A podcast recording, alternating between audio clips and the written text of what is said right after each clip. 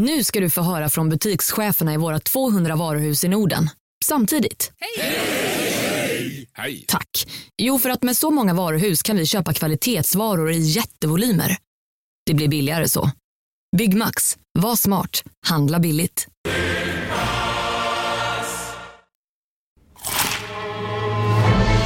Upptäck det vackra ljudet av McCrispy & Company för endast 89 kronor. En riktigt krispig upplevelse. För ett ännu godare McDonalds. Ja, nu har vi landat i vårt hus här utanför Marbella. Det är ju helt otroligt! Ja, men jag förundras alltid över att jag tänker att det är så bra idé att åka klockan 6 på morgonen. Ja, för då får man ju hela dagen som ett ras, ja. Alltså jag har varit skitsur, trött, hungrig. Det fanns ingen mat på planet.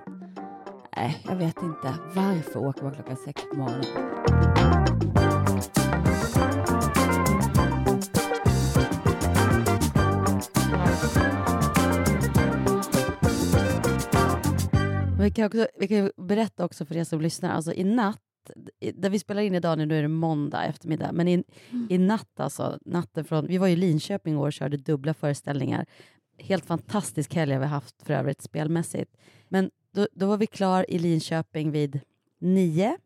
9:30 har vi liksom packat ihop och grejat. Så kommer Pernillas Christian och hämtar oss. Och kör oss till Stockholm. Vi var väl framme i Stockholm vid 11 kanske? 12 var det ja. Och då kom ju Magnus och möter upp dig och Colin vid... För jag var tvungen att lämna Colin till Linus i och med att Colin har fotbollskamp den här veckan. Och så skulle jag då vidare till Täby. Mm. Och jag, Linn och Magnus åker då. Och jag skulle ju hem till Lidingö. Och då i bilen satt ju även Christian och Pernilla och alla ni tre skulle ju flyga. Så våran taxi kommer om... Ni skulle bli hämtat klockan 4 på natten. Eller vad var det? De klockan 3. Och här är vi nu typ 8 timmar senare. Själv, jag kan berätta vad jag har gjort sen. Men jag har liksom verkligen tagit det lugnt idag. Ni har liksom flygit till Spanien. Ja. Men jag märker ju att jag funkar inte skitbra utan sömn och utan mat. Och det kanske ingen gör. Men jag vet inte, jag blir som ett barn. Och jag tror att, eller vad tror du? För jag har en teori om hur man är uppväxt. För jag har vissa kompisar som inte berörs alls. Alltså som kan känna så här att de blir lite låga på energi, absolut. Men kan ändå bete sig som en vuxen person. Jag blir ju som ett barn. Mm. Och sitter på riktigt i taxin och typ antyder till Lina att om hon ska hålla på och vara sur så vet jag inte om det här blir så kul resa. Och så jag känner Magnus energi, han skulle ju aldrig säga någonting. Och jag bara tänkte så här, han skulle kunna säga exakt samma sak till mig. Ja, du kan ju stanna hemma också, jävla sur tjej. Men grejen är att jag är ju precis som du, men det har jag alltid varit väldigt behov av sömn faktiskt. Jag tror att jag till och med har mer än vad du har. Men min teori är att för när jag var liten så sa alltid min mamma, ja, är du trött? Alltså fort jag var på dåligt humör eller något så, ja, men du är trött, ja, men du är hungrig. Att man liksom förklarade mitt liksom sura beteende med hunger eller sömn. Och när jag träffat andra människor så kanske jag kan märka att deras humör påverkas, men de är inte så medvetna om det och skyller inte allt på att de är trötta och hungriga. Mm. Som jag gör, upplever jag. Ja, och vet man att man är trött och hungrig, då kanske man blir på dåligt humör nästan innan något har skett. Och alltså precis, vad är hönan och vad är ägget? Men jag tror också man är olika känslig för blodsockernivå och sömn. Absolut. Det finns ju så här sömnprofessorer som ändå så här säger att vi är olika. Vissa är liksom mer benägna att tycka om att gå upp på morgonen och fungera på morgonen. Andra är nattmänniskor. Man kan liksom mäta när människor har sina sömntåg. Typ när de kommer.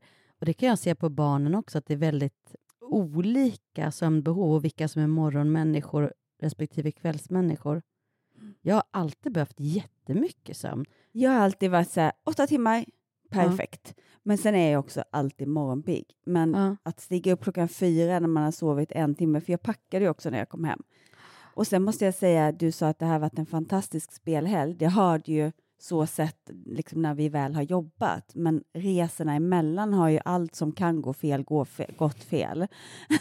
Det var liksom, inte bara, men ändå. Inte bara, men det var dubbla föreställningar och så lite långa resor mellan städerna. Det har ju blivit en sån turné just för att det har blivit framflyttat också.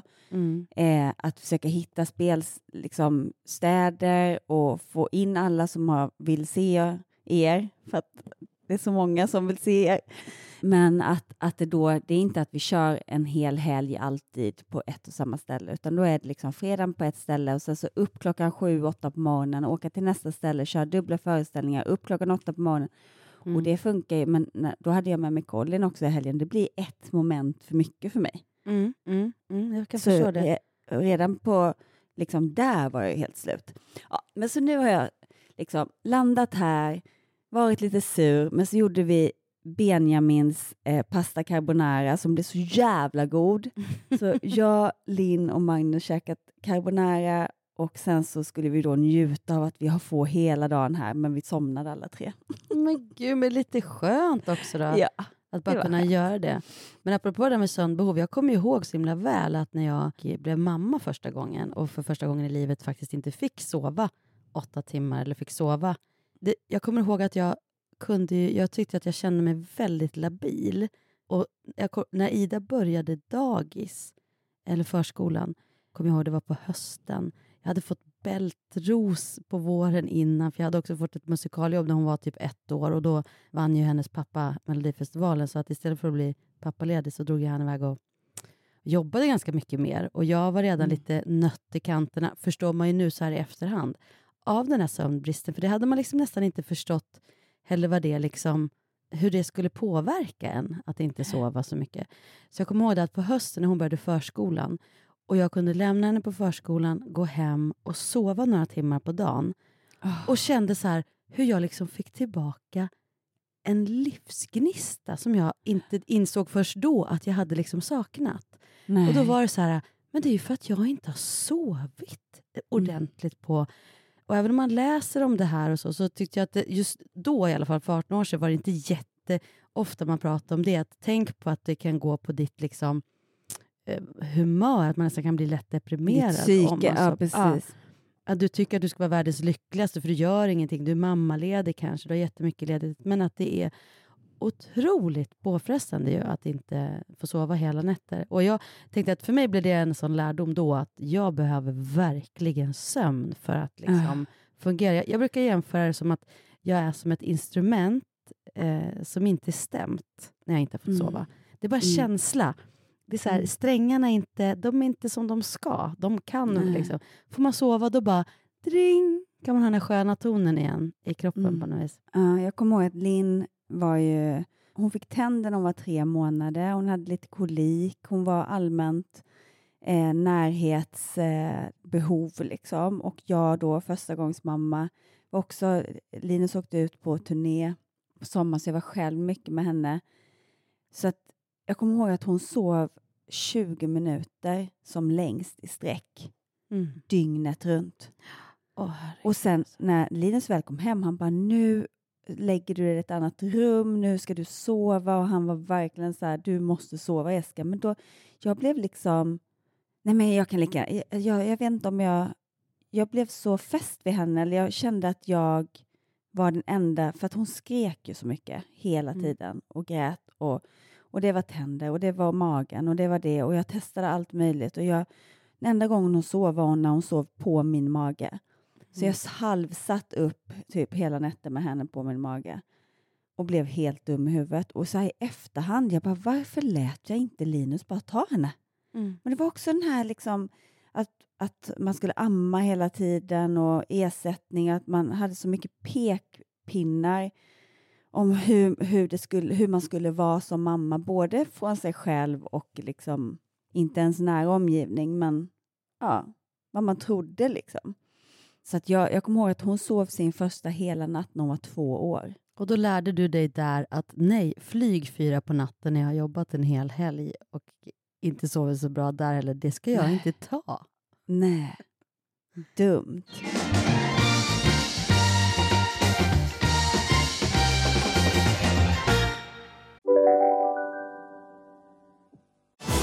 Och välkomna tillbaka till Sibylla där sportbörjaren nu laddar för mål. Otroligt taggad och toppat formen med stekt lök och dubbel cheddarost. Det här blir en riktigt god match!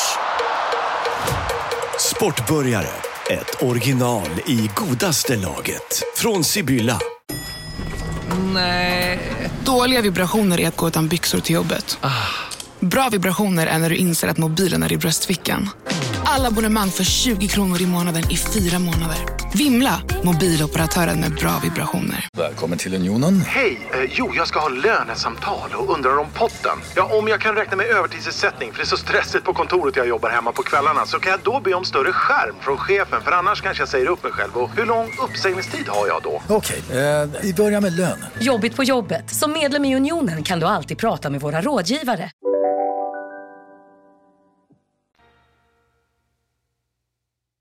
Men nu är vi här och nu har jag ju sovit lite så nu är jag mycket piggare och gladare. Och kan du berätta för mig om ert hus? Jag har inte varit där. Nej, alltså det är så mysigt. Det är liksom ett lite så här gated community med så här, vad ska man säga? Det är så här radhus kan man säga. Fast du vet i Spanien så är det en massa vita så här med massa, ja det är 3 våningar så de är så här höga och smala.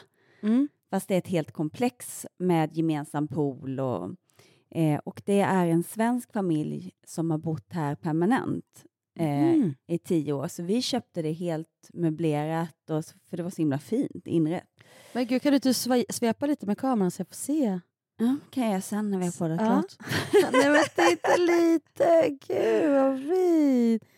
Jättefint. Vad jag ska komma ner och hälsa på dig känner jag väldigt snart. Vi ska ju åka. Ja, jag längtar så mycket. Så himla mysigt. Då ska vi podda därifrån. Det måste vi göra. Jag vet inte om vi pratade om det då när vi skulle varit här och fira min födelsedag så åkte ju halva gänget åkte ju ner i alla fall och bodde här i huset. Jag tror vi pratade om det. Men ja, vi hade i alla fall planerat en resa för att fira min födelsedag och vi var typ 10 tjejer. Men då satte ju allting igång igen så att du och jag och Pernilla var ju tvungna att åka och jobba. Till Skellefteå just det. Men det var väldigt många.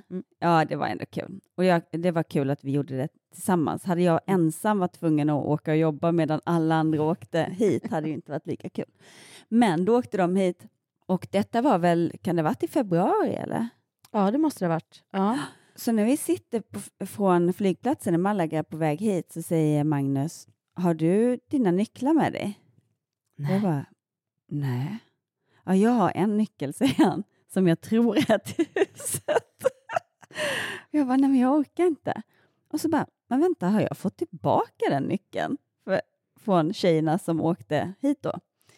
Och då ringer jag till Lisa. Hon bara, men gud jag är helt säker på att jag gav den till dig. Jag bara, vet du? Hon bara, eller det kändes som att jag var helt säker. Men nu blir jag osäker när du säger så. Jag bara, jag har ingen minne av att du har gjort det. Men jag glömmer så mycket nu så att jag har säkert fått den och glömt bort den. Men nu ringde hon precis och bara, jaha den här, förlåt. Men vi kom in så att det är lugnt, vi har fler nycklar. Men gud, hade det kunnat blivit kaos. Ja, men det finns ju det är som sagt var en så här gated community så finns en vakt som har nycklar till alla husen. Så det är ändå skönt så man kan... Och det är bemannat dygnet runt. Så oavsett när man kommer så kan man alltid få tag i sin nyckel. Men du, vad är det är det nära vattnet då? Havet det är 100 meter ner till. Nej men jag orkar inte. Vad har ni för väder? Säg att det är dåligt. Men, jag orkar inte. Jag kan inte ta mer. Okej, titta ut då. Nej men det är ju jättefint. Men kolla ut här i Stockholm. Här är också jättefint väder. Faktiskt. Men jag vill berätta en annan sak. Förra veckan innan vi åkte på turnén så...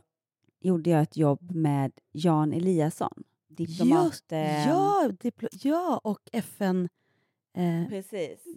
Eller hur? Han har jobbat. Han varit, jag vet inte exakt vad hans liksom, befattning är. Diplomat och politiker. Ja. Han har ju liksom jobbat och medlat i stora så här. När det varit olika avtal och inom FN liksom. Och han har skrivit en bok som heter Ord och handling, ett liv i diplomatens tjänst. För att han är lite så här Bond lookalike. Så att det var också lite roligt så här, ett liv i diplomatens tjänst tyckte jag var lite kul. Men jag träffar ju väldigt mycket intressanta och roliga människor hela tiden. Och då så blir man helt blown away. Och det blev jag av honom.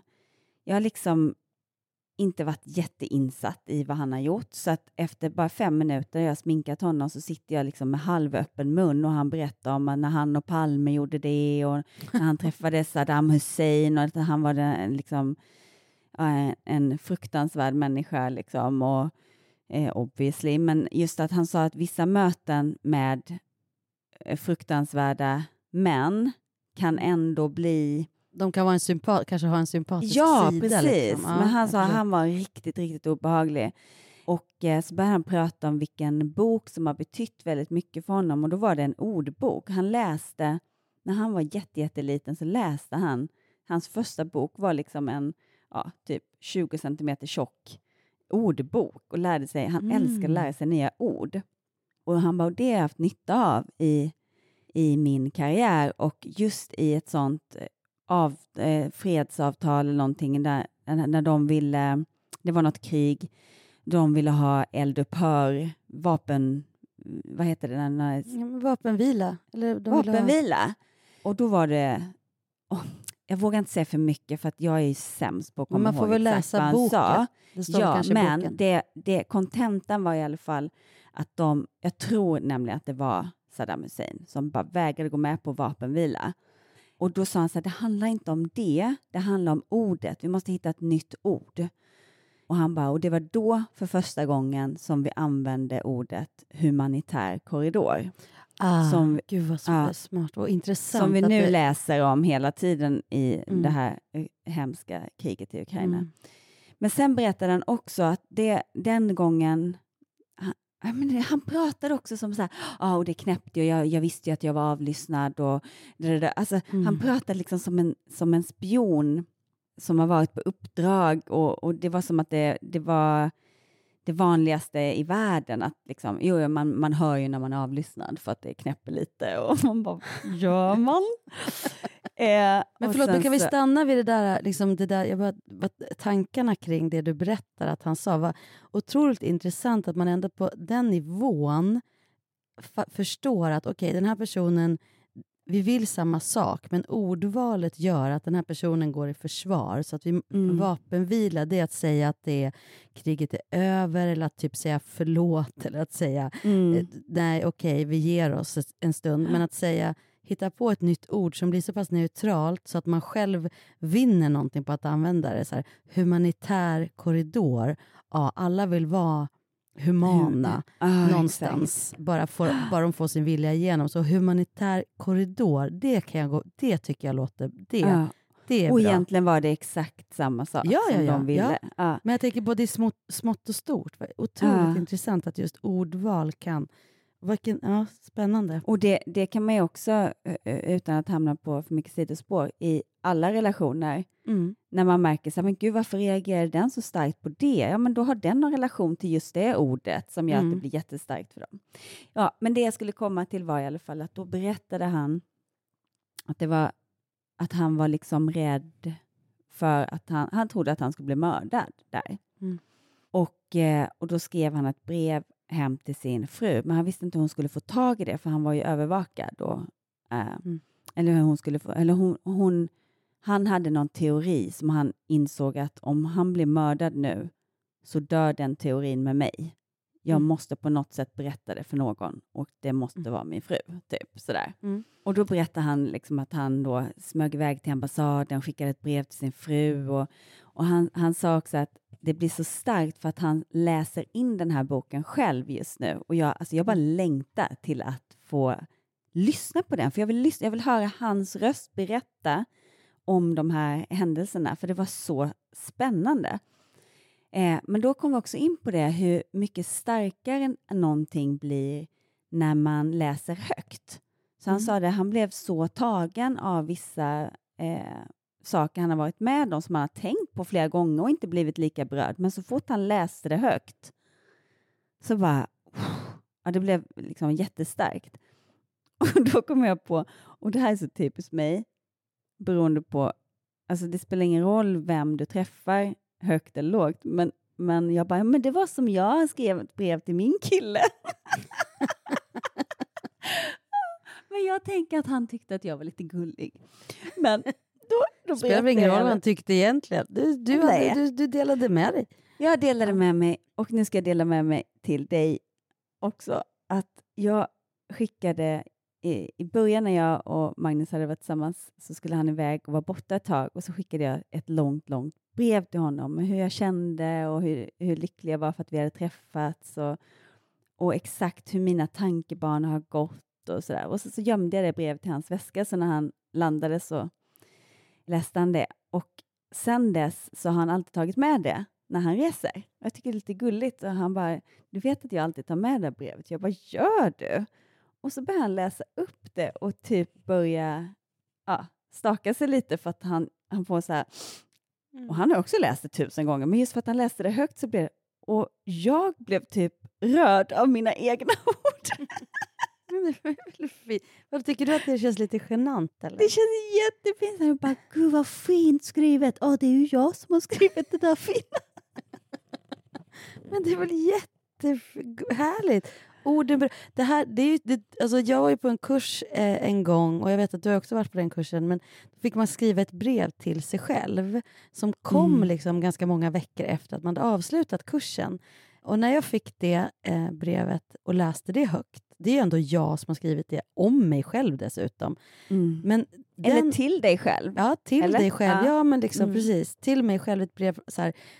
Men jag tänker, när man får det många veckor efter, när man liksom inte är i någonting då, och läser det, då blir det en väldigt så här, det blev ju jättestarkt. Också en koppling liksom till sig själv, vad man tänker. Och där var det en koppling, även om det inte var, du skrev inte om dig, du skrev en kärleksförklaring liksom till eller till Magnus.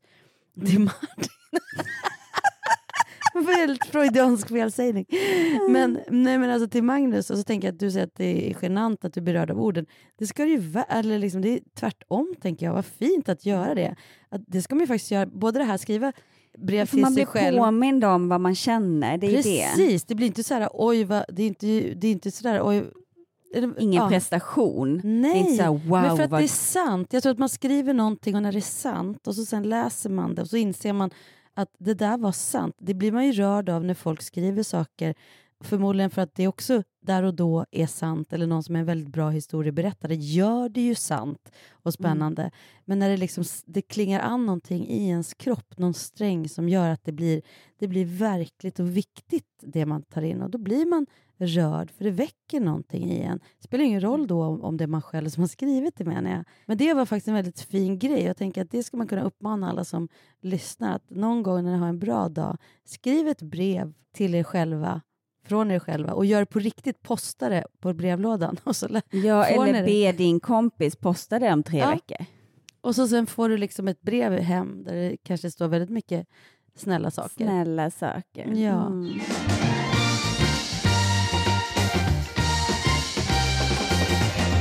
Men jag har gett mig själv lite kärlek idag. Vet du, jag har varit på en ansiktsbehandling. Ser du mitt glow? Nej, men alltså, jag skulle börja med att säga det, att jag känner mig så torr och fnasig, och så ser jag bara ditt glow, så känner jag så här, fan vad du tar hand om din hy. Men då har du ändå varit på ansiktsbehandling. Det gjorde mig lite gladare. Och vet du var så där duktig själv. Vet du vart jag har varit? Jag har varit på ett ställe som jag har faktiskt gått på hos några gånger nu, som heter Spa By Us i Stockholm. Och de har precis fått en glow bar. Hör på det.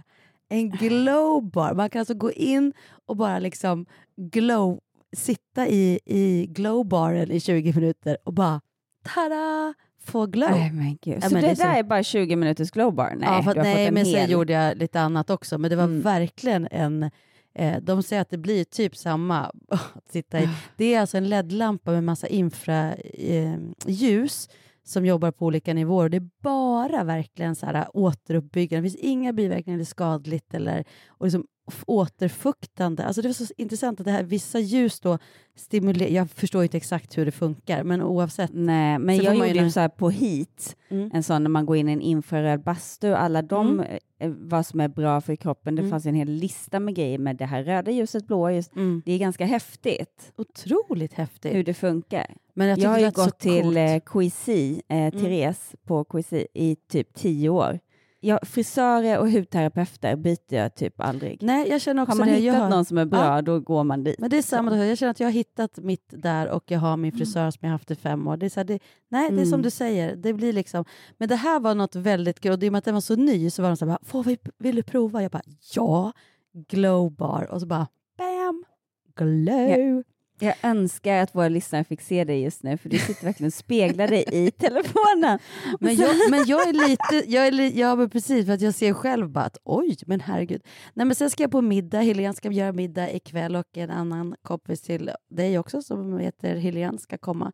Ska ta promenad bort till henne och äta middag. Och så har jag på... Smink Helene och det är en andra kompis Helene Rundberg. Norberg och Rundberg. Mm. Mm. Och sen så jag ska få gå bort och äta middag ikväll. Det känns jättemysigt. För när man bor själv, då är det ju inte så att man får liksom, det är ingen som köper blommor eller lagar middag. Det känns så lyxigt att få bli bortbjuden på middag. Så det känns jag fram emot väldigt mycket. Och sen har ju min mamma varit här i helgen. Jag vill bara säga det. Jag vet inte vad jag skulle göra utan min mamma. Alltså, vet du, hon har nu den här helgen har ju hon varit här då fredag och lördag. Så kommer vi hem på söndag natt. Men hon hade ju ändå söndag dag också. Och hon har alltså tvättat allt som... Jag blir så här gråtfärdig. För det är också en grej när man är själv. Att liksom hinna allting. Och att... Jag menar, jag ska inte klaga. Det är ju samtidigt också bara jag som på något vis skapar kaos. Eller inte bara jag. Man har nej, det är det barn. Inte. Men det var så lyxigt att få den här hjälpen. Du vet, hon har liksom städat och tvättat allt. Och så sen... Så idag så skulle jag skjutsa in Saga till stan, så tog jag med mamma och så tog vi en fika och satt i solen och drack kaffe och fika. Det var så mysigt att få så kvalitetstid med henne. Åh, gud. Ja, det kommer jag ihåg. En av de första grejerna som, eftersom jag var själv väldigt länge, när Magnus var hemma, jag bara, gud, det är någon som har tagit ut soporna. Det är ingen som har tagit ut mina sopor på 10 år. Nej. Nej, det förstår man. Honom ska jag ha. Sophämtaren. Men nej, det är intressant att man kan bli så otroligt lycklig och tacksam över sådana saker som man förut kanske inte nästan förstod, eller liksom det var inte så ovanligt att någon bjöd en på middag eller hade tvättat lite. Nu bara gud, det var ett år sedan typ. Nej, det var det inte, men Men jag tänkte fortsätta prata lite grann om min vecka, vad jag ska göra. För att apropå det här med att ta hand om sig själv och vara snäll om. Nej, men jag bara tänker på det här att man får liksom se till att göra, boka på liksom mysiga grejer för sig själv. Och imorgon då ska faktiskt jag med min kompis Kajsa Ernst ta in på Ellery Hotel ett dygn. Det känns också så lyxigt att bara staycation i Stockholm liksom. Ja, Colin gjorde det. Ja, jag vet. Men då blev det en sån här spela biljard, flipper, mysa och liksom spa lite. Det är mysigt på ett annat sätt. Men ni två ska ha en mysig dag, kväll, natt. Ni sover över. Mm. Ja, och så är det så härligt för det tar ungefär lite mer än en timme att gå från mig dit, 1,5. Så vi ska liksom promenera dit och så bara... spa, dricka bubbel, bara ligga och prata i timmar, sova över, äta god middag och så sen vakna på morgonen och promenera hem. Så att man får liksom, det blir som en lång vandring. Vilken tid går ni dit? Kommer det liksom vara ljust ute när ni kommer dit? Vi blir någonstans vid incheckningen vid 3, så vi går nog vid runt 1, så här 1:30. Så det blir som att vandra lite fast på Lidingö. Och sen åker jag upp till Sälen på onsdag. Då för att där är barnen med sin pappa. Och våran dotter fyller 10 på skärtorsdagen. Så då ska jag bila upp dit onsdag kväll. För att vara där torsdag morgon och fira henne tillsammans. Och det känns så viktigt och värdefullt att göra det. Och så har jag en son som redan är där uppe med kompisar. Så det blir perfekt att hämta honom. Och sen på långfredagen åker vi till min mamma igen. Och bara landar i Hälsingland. Och jag kan inte förklara, Jessica, hur mycket jag längtar efter det. Bara få landa där i några dagar. Och jag gör det verkligen där. Jag landar liksom där uppe. Så det, och så kommer Lina och Nassim dit också. Så vi firar liksom påskafton. Det kommer att bli... Mm. Nu när jag berättar låter det som att det är en massa grejer jag ska göra. Men det känns ändå som att det är... Ja, men slutet är att du landar där och får andas och vila. Ja. Och jag som har varit där hos er i Hälsingland förstår exakt vad du pratar om. Ja, bland de bästa, det säger fortfarande mina barn. Oh, vi var ju där en helg med alla barnen. Mm. Och bara så här spontant tog bilen, för det tar ju bara 2 timmar upp. Mm. Och vi hade så mysigt. Ja, vi hade verkligen jättemysigt. Det är något magiskt över det där stället. Ja, men det är som att tiden alltså det lugnar ner sig på något vis. Ibland kan jag tycka det är jobbigt när jag åker upp så här, när jag ska veta att jag ska vara där i flera veckor. Då kan jag ha några dagar av så här, men gud, vad är det jag tycker är så bra med att åka hit då? Så jag är någon stress och bara Och så sen efter ett tag så bara, kartunk, just ja, det är det här. Och så vill jag inte åka därifrån. Typ. Men gud vad jag trivs här också, det måste jag säga. Jag älskar att bo i mitt radhus. Jag kan känna lite så när jag kommer hem till pappa. Han bor ju i Eringsboda heter det. Utanför Ronneby. In the middle of nowhere. Och när man var liten så var det verkligen öken.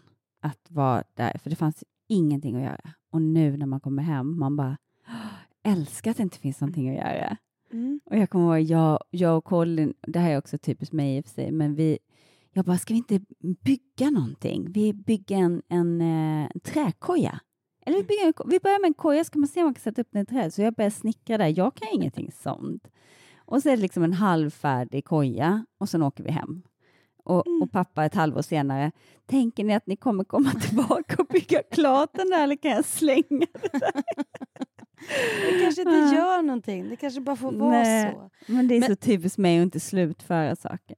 Men med min spaning var det här i alla fall också lite så här fråga till dig. Och att man inser... Det här med att leva liksom själv och barn varannan vecka. Och när loven kommer, det blir ganska mycket. Det blir ju en planering. För det är som ni nu en hemma. Nu är det skönt att man liksom har bra samarbete med pappan. Men liksom, för just det där, det var det som var min spaning. Och lite grann fråga till dig som har mer erfarenhet. Liksom. Vad du tyckte jobbigast och lättast med att liksom gå från ändå att man firar alltid loven ihop och bla bla bla.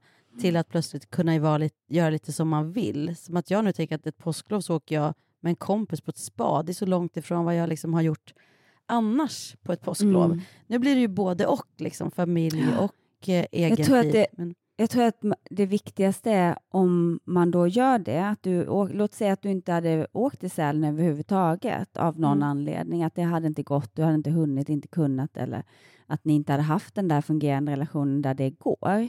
Att man inte slår på sig själv och tycker att det är så hemskt att man unnar sig själv den här spa-dagen. Eller för att det är så här, jag borde vara med mina barn eller jag borde ha hittat på det här. Och det är så hemskt att jag inte kan det. Att man fokuserar på fel saker. Mm. Att verkligen njuta av att man faktiskt har den möjligheten att kunna ta hand om sig själv. Och du får ju verkligen det bästa av 2 världar. Att kunna både vara lite med barnen men också få...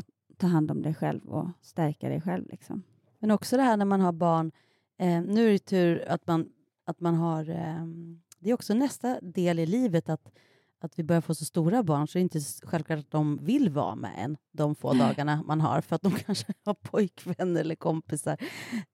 Det är ju också en ny aspekt i livet. Liksom. Ja, och så var det ju nu. Jag och Magnus skulle ju åka själva. För att det är inte vår barnvecka. Colin ville gå på fotbollskamp och Linn ville vara hemma. Hon ville absolut inte följa med hit. För det är alltså dåligt väder här över påsk. Ja, det brukar vara det. Eller? Det lät som ett skämt annars. Det är alltid så dåligt väder i Marbella. Det kanske är. Över påsken, vi har haft väldigt otur de gånger vi har varit här väldigt mycket på påsken. Och faktiskt haft ganska otur. Det har typ varit finare i Stockholm än i Marbella över påsken. Men sen bara för några veckor sedan så bara, mamma jag vill nog följa med, är det för sent eller? Och sen så nu när vi kom ner hit så jag bara, men har du massa kompisar då som är här? Eller hon bara, nej. Vad mysigt. Alltså det var så mysigt att hon vill följa med. Du blev vald liksom. Ja, jag blev vald.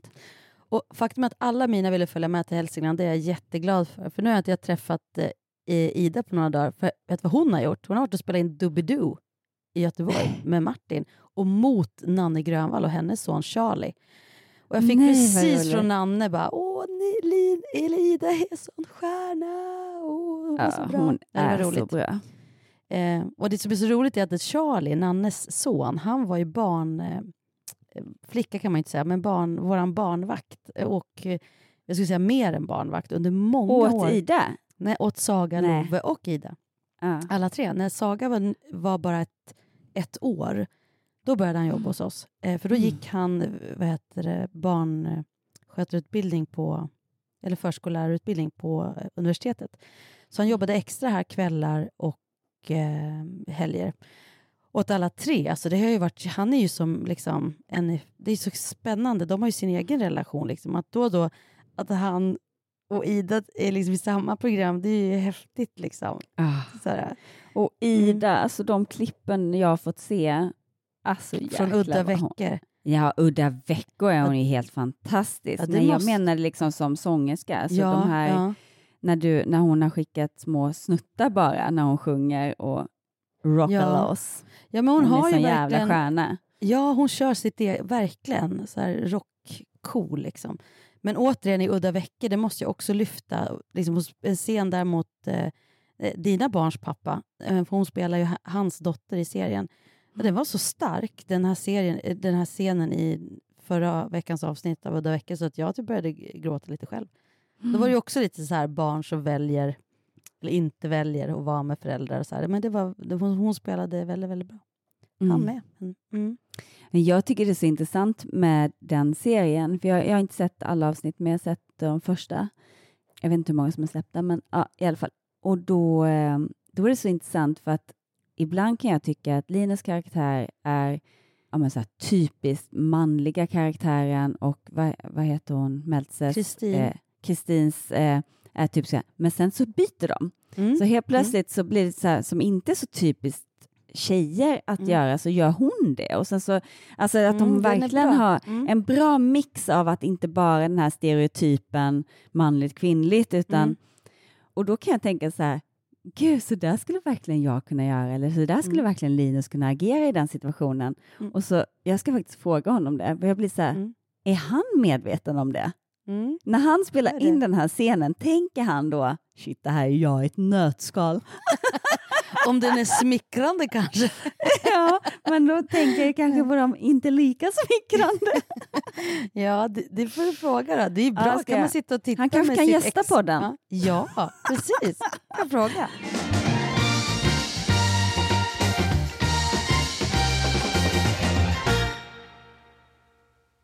Men du, vad ska ni göra under veckan när ni är i Marbella nu? Har ni några planer eller kommer ni bara ta varje dag som den kommer? Eller? Nej, Magnus ska just nu, han kom precis ner här i köket och häller upp.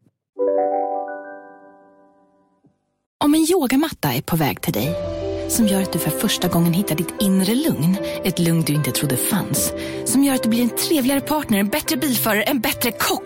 Du blir befordrad på jobbet men tackar nej, för att du inte längre drivs av prestation utan vill göra saker som känns meningsfulla i livet. Och, ja, eller ja, då finns det flera smarta sätt att beställa hem din yogamatta på. Som till våra paketboxar, placerade på en plats nära dig och tillgängliga dygnet runt. Hälsningar Postnord. Kolla menyn. Vadå? Kan det stämma? 12 köttbullar med mos för 32 spänn. Otroligt! Då får det bli efterrätt också. Lätt! Onsdagar är happy days på IKEA. Fram till 31 maj äter du som är eller blir IKEA Family-medlem alla varmrätter till halva priset. Vi ses i restaurangen på IKEA. Ni är med om det största. Och det största är den minsta. Ni minns de första ögonblicken. Och den där blicken gör er starkare. Så starka att ni är ömtåliga. Men hittar trygghet i Sveriges populäraste barnförsäkring. Trygg Hansa. Trygghet för livet. Vatten för att han ska spela paddel med Caetano. rockar på. Ja. Som är... Nej, du vet inte om det är. Och det visste inte jag för ett halvår sedan heller. Det kan jag lova dig. Men alltså han är typ en av de bästa i Sverige. Och... jag är ju jätteglad för hans skull. Det ska bli jättekul att kolla när de spelar. Men jag är också lite svartsjuk. För att eller du vill spela. Jag vill också spela med honom. Avundsjuk. Vad är skillnaden? Svartsjuk är väl att man... Jag associerar svartsjuka med att jag tror att han ska bli kär i honom. Mm-hmm. Och avundsjuk är med typ jag vill också. Att jag vill också, ja. Mm. Men jag, det är inte bara att jag också vill spela med honom. Jag vill också vara så bra så att han ska vilja spela med mig. Och då får du för att få sinnesro köra den här bönen. Acceptera det jag inte, förändra det jag kan. Acceptera. Gud vad bra, säg det en gång till. Vänta, men jag, sinnesrobönen. Ge mig sinnesro att acceptera det jag inte kan förändra. Mod att förändra det jag kan. Och förstånd att inse skillnaden. Nej, det är där så bra, va? Sinnesrobönen. När du sitter och tittar på Magnus nu och han superstjärnan i paddel, kan du sitta och be den här bönen så att du liksom inte är avundsjuk. Ja, det är bra. Acceptera det du inte kan förändra och förstånd och inse skillnaden på det och att förändra det du kan. Ja. Det var så roligt för det var en tjej som då inte vet att jag är tillsammans med Magnus som säger så här, men gud, spelar du mycket så här mixed? Jag bara, ja, men jag och min kille brukar spela rätt mycket. Så här, hon bara, ja, min kille vill inte spela med mig liksom. Men jag tror det också, han är så pass mycket bättre än jag. Typ, han tycker inte det är kul att spela med mig. Jag bara, men trust me, min kille är väldigt mycket bättre än vad jag är. Men vänta bara tills du går om honom och blir bättre än honom. Då kommer han inte tycka att det är så kul att spela med dig längre. Jag bara, well, den dagen kommer aldrig komma. Jag bara, du vet inte vem jag är ihop med. Men jag fattar inte vad hon menade. Först så var det att han inte ville spela med henne för att han tyckte att hon var för dålig. Sen så tyckte hon själv nu typ att hon var bättre än honom. Och då ville han inte spela för att han var så här. Han var lite kränkt. Jag bara, they have a problem. They have problems. Så kan man säga. Jag får precis lyssna inte på den här podden. Nej, eller så gör de det och tänker att det är nog det. Varför ska man inte kunna varför kan han inte spela med henne oavsett? Och varför ska han känna sig hotad eller jämföra sig? Låt henne vara sämre, henne vara bättre. Herregud. Exakt. Nej, jag tycker bara att det är han som har issues. Ja, 100%. Och det är ett problem om man lever med någon som man ska ta den hänsynen till. För det blir ju så, då tar hon hänsyn till vad han känner. Och han tar noll hänsyn till vad hon vill eller känner. Det blir liksom ingen kompromiss alls. Och med det också kommer jag att tänka på, det var en annan som jag pratade med som hade separerat ganska nyligen och var lite sådär, hon vill liksom inte gå in på så mycket, men hon sa bara att det har varit ganska jobbigt för det finns medberoendeproblematik och lite sånt som ligger som jag måste verkligen ta itu med, och det är ganska jobbigt och sorgligt att bli varse om vad man har gått med på. Och då tänkte jag på att vi har ju pratat om det, medberoende. Men det är ett ord som verkligen dyker upp hela tiden tycker jag. Och jag måste ärligt erkänna att jag nog trott att det betyder något annat än vad det gör. Och är så nyfiken på att ta reda på mer om just medberoende. För jag har tänkt att medberoende är någonting, gud shit, hon var medberoende. Då tänker jag att det är en man med alkoholproblem. Och hon blev straffad för att hon fick leva med den här mannen med ett missbruksproblem. Mm. Men medberoende sträcker sig ju så mycket längre. Och vad det egentligen handlar om, att man själv skapar ett beroende. Ja, och min kompis då, Kajsa, gästade Medberoende-podden. Och då började jag lyssna på den faktiskt. För att jag tycker att den var så himla bra och intressant och ett väldigt intressant ämne. Och jag tänkte att nu ska jag träffa Kajsa imorgon. Ska fråga henne om hon vill gästa oss. Vi hittar ett datum och så kan vi liksom dyka ner lite mer i ämnet. Jättegärna. Och ni som lyssnar kan väl skicka DM till oss och delvis vad ni har för erfarenhet av medberoende och delvis vad ni är liksom nyfikna på att veta mer om. Mm. Men Medberoende-podden, den ska jag också lyssna på med Kajsa Ernst. Mm. Gör det. Men du, nu ska jag faktiskt åka och titta på min man. Men gud, men gör det. Men kom ihåg att använda den här sinnesroben. Ja, jag måste. Kan du skicka den till mig? Jag skickar den. Puss, vi hörs snart. Hälsa Magnus. Hejdå. Hej.